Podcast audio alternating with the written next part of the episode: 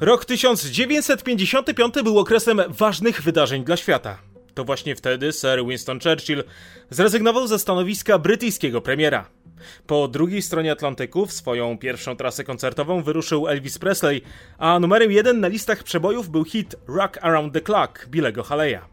Tym samym w Stanach Zjednoczonych rozpoczęła się era muzyki rock'n'rollowej.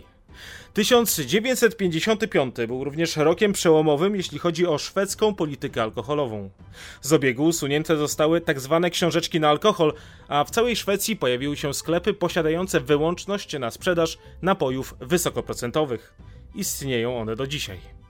Na czym polegała i polega prohibicja po szwedzku? Dlaczego została wprowadzona? A także jak zmieniała się na przestrzeni dekad? Tego dowiecie się oglądając najnowszy odcinek serii Po wojnie. Pierwsza szwedzka organizacja promująca abstynencję alkoholową powstała w 1819 roku. W połowie XIX wieku przeciwko nadmiernemu spożyciu alkoholu agitowały również stowarzyszenia chrześcijańskie. Z czasem ruch abstynencki zaczęły wspierać różne grupy społeczne: lekarze, konserwatyści, działacze społeczni oraz przedstawiciele ruchu robotniczego. Choć podobne inicjatywy Pojawiły się w tym czasie również w Danii oraz w północnych Niemczech, to jedynie w Szwecji oraz Finlandii, zyskały one realny wpływ na politykę prowadzoną przez państwo. Już na początku XX wieku w szwedzkim parlamencie prawie połowa zasiadających w nim osób wspierała działania ograniczające dostępność alkoholu. W 1911 roku powstała specjalna komisja, której celem było stworzenie projektu uchwały o prohibicji.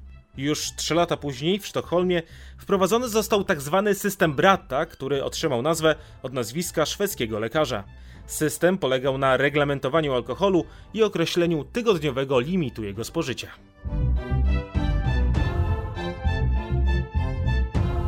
W 1919 roku system Bratta upowszechnił się w całym kraju.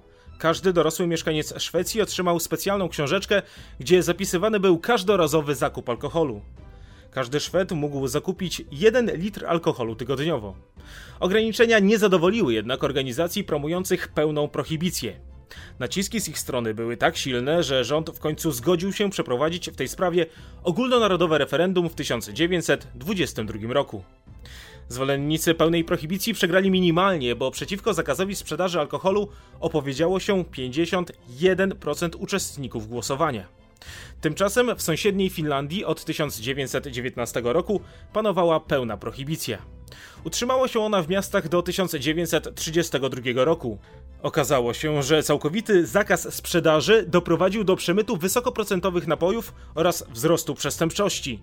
Co ciekawe, zakaz obowiązywał na fińskiej wsi aż do 1968 roku.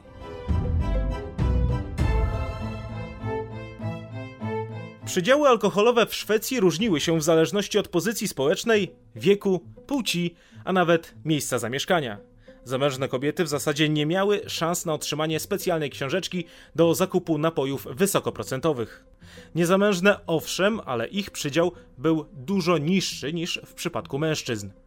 Najczęściej posiadacz książeczki nazywanej przez Szwedów modbokiem mógł zakupić do 3 litrów alkoholu miesięcznie. Niektórym dyrektorom dużych zakładów pozwalano na zakup 1 litra alkoholu więcej. Reglamentacja napojów wyskokowych bynajmniej nie zmniejszyła drastycznie ich spożycia. Ludzie częściej spotykali się w domach, rozwijał się czarny rynek. Początkowo przydział wydzielany był na kwartał, jednak ludzie tak szybko wykupywali swój przydział, że szwedzki rząd zmienił ten przepis i pozwolił, aby alkohol można było kupować w cyklach miesięcznych. W 1944 roku ruch trzeźwości opowiedział się za zniesieniem książeczek. Szwedzki parlament w tym samym roku powołał tzw. Tak Komitet Trzeźwości. Jednocześnie Montboki funkcjonowały jeszcze przez 11 lat. Po II wojnie światowej pojęcie alkoholizmu jako choroby stawało się coraz powszechniejsze głównie przez działania amerykańskich psychologów i badaczy.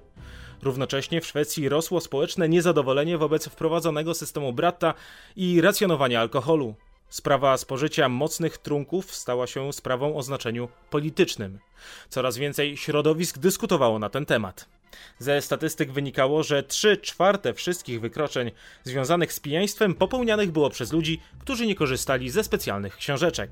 W 1945 roku w Szwecji powstały wzorowane na amerykańskich grupach anonimowych alkoholików grupy The Links dla osób zmagających się z problemem alkoholowym.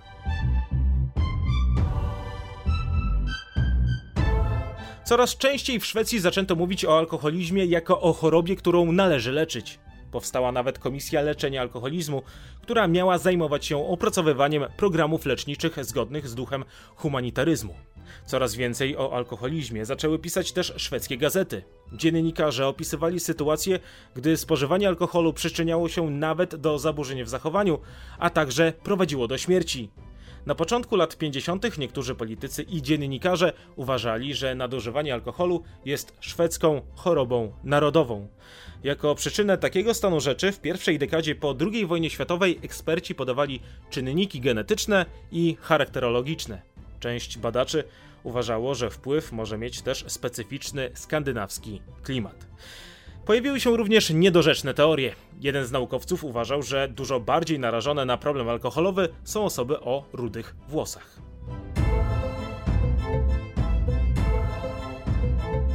Leczenie osób zmagających się z problemem alkoholowym odbywało się w sanatoriach od końca XIX wieku, a w różnego rodzaju specjalistycznych zakładach od początku XX wieku. W połowie lat 40. w Szwecji pojawiła się koncepcja leczenia w szpitalach, co było znakiem przemian w społecznym postrzeganiu alkoholików. Widziano w nich osoby chore nie tylko psychicznie, ale też fizycznie. Na ten moment wciąż jednak brakowało skutecznych metod leczenia. Równocześnie duże nadzieje wiązano z profesjonalną opieką medyczną i ze specjalistycznymi oddziałami dla alkoholików.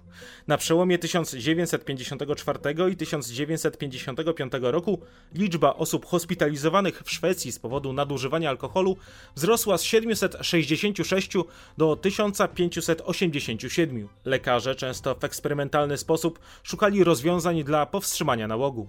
Próbowano Próbowano m.in. terapii awersyjnej, która miała na celu wywołanie niechęci do spożywania alkoholu. Alkoholikowi najpierw podawany był alkohol, po czym dostawał on środek wymiotny. Inne metody obejmowały leczenie glukozą, lekami przeciwhistaminowymi oraz witaminami. Szeroko dyskutowana była terapia hormonalna. Część lekarzy zastanawiała się również nad chirurgią mózgu i zastosowaniem lobotomii. Rozważane były też wstrząsy elektryczne.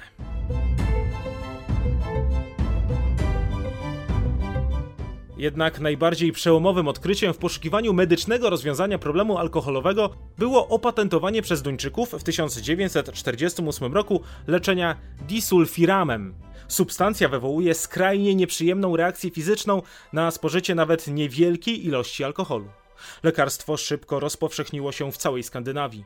Latem 1948 roku lek został zaprezentowany na dorocznym spotkaniu brytyjskiego Towarzystwa Farmakologicznego. Już rok później rozpoczęto pierwsze kuracje tym specyfikiem w Stanach Zjednoczonych. W 1951 roku disulfiram stał się pierwszym lekiem przeciwko przewlekłemu uzależnieniu od alkoholu zatwierdzonym przez amerykańską Agencję do Spraw Żywności i Leków. Z czasem jednak coraz więcej badaczy kwestionowało taki sposób leczenia, przekonując, że pigułka nie zajmuje się pierwotną przyczyną wystąpienia problemu alkoholowego, który ma związek ze stanem psychicznym chorej osoby.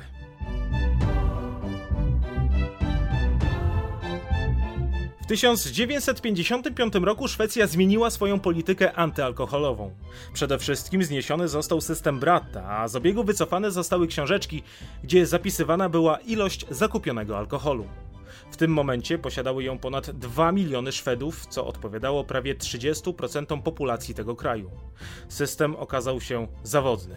Część Szwedów niemal od razu wykupowała cały miesięczny przedział alkoholu, w dodatku szybko go wypijając. Zdarzały się też przypadki, gdy ludzie robili zapasy, aby potem robić duże spotkania towarzyskie.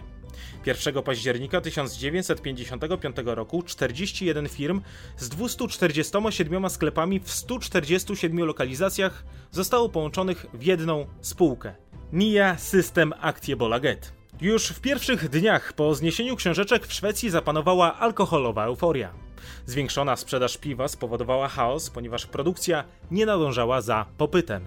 Zarówno w sklepach, jak i w restauracjach brakowało piwa. Tym sposobem dla Szwedów rozpoczęła się nowa era. Alkohol jest w Szwecji dostępny tylko w wyznaczonych sklepach należących do państwa.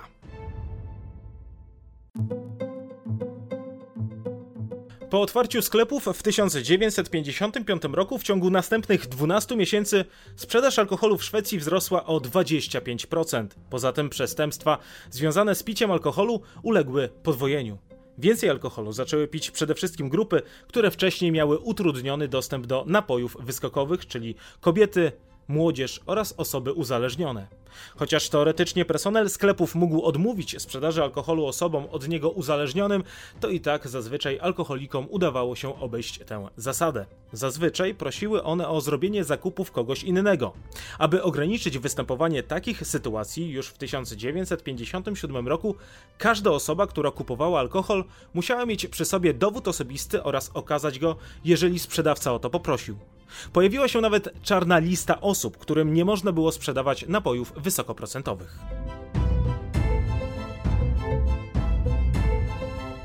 Aby ograniczyć negatywny trend wzrostu sprzedaży alkoholu, jego cena szybko rosła. Między 1956 a 1958 rokiem cena litra spirytusu zwiększyła się aż o 50%. Państwo chciało w ten sposób zmienić nawyki osób spożywających alkohol, aby częściej sięgały one po tańsze piwo oraz wino. W niektórych sklepach promowano tego typu trunki m.in. poprzez wywieszanie map krajów winiarskich. Alkohol nie był już ukrywany, zwłaszcza jeśli mowa o mniej procentowych napojach. W przestrzeni publicznej pojawiły się komunikaty, że wino jest nie tylko tańsze, ale też smaczniejsze i zdrowsze. Równocześnie przestrzegano przed spożywaniem trunków wysokoprocentowych. Niekiedy stosowano argument ekonomiczny. Informowano, za ile butelek whisky można wybrać się na przykład na wakacje na Majorkę. Ten trend promowania win i obniżania atrakcyjności napojów spirytusowych utrzymał się jeszcze w latach 70. Promowane było też piwo, które stawało się coraz popularniejsze przede wszystkim wśród młodych ludzi.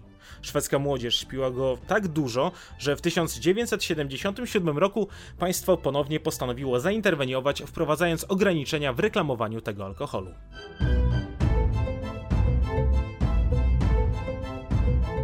Zasady sprzedaży alkoholu w specjalnie dedykowanych temu sklepach są proste. Alkohol sprzedawany jest jedynie osobom trzeźwym powyżej 20 roku życia. Sklepy są otwarte w określone dni i godziny. Od poniedziałku do piątku od godziny 10 do 20 i w soboty od 13 do 15, choć był też i czas, gdy nie funkcjonowały one również i tego dnia. Tak było między 1982 a 2000 rokiem. Na przestrzeni kilkudziesięcioletniej historii takiej formuły sprzedaży doszło do kilku skandali. W lutym 2005 roku 92 osoby zostały oskarżone o przyjmowanie łapówek. Wśród nich znalazło się aż 77 kierowników sklepów. Alkohol dystrybuowany przez sklepy należące do państwa nie jest wyłącznie szwedzką domeną. Tak jest również w Finlandii. Tam jedynie napoje o zawartości alkoholu niższej niż 5% można kupić w sklepach spożywczych oraz na stacjach benzynowych i w kioskach. Spółka Alko jest zarządzana przez Fińskie Ministerstwo Spraw Społecznych i Zdrowia.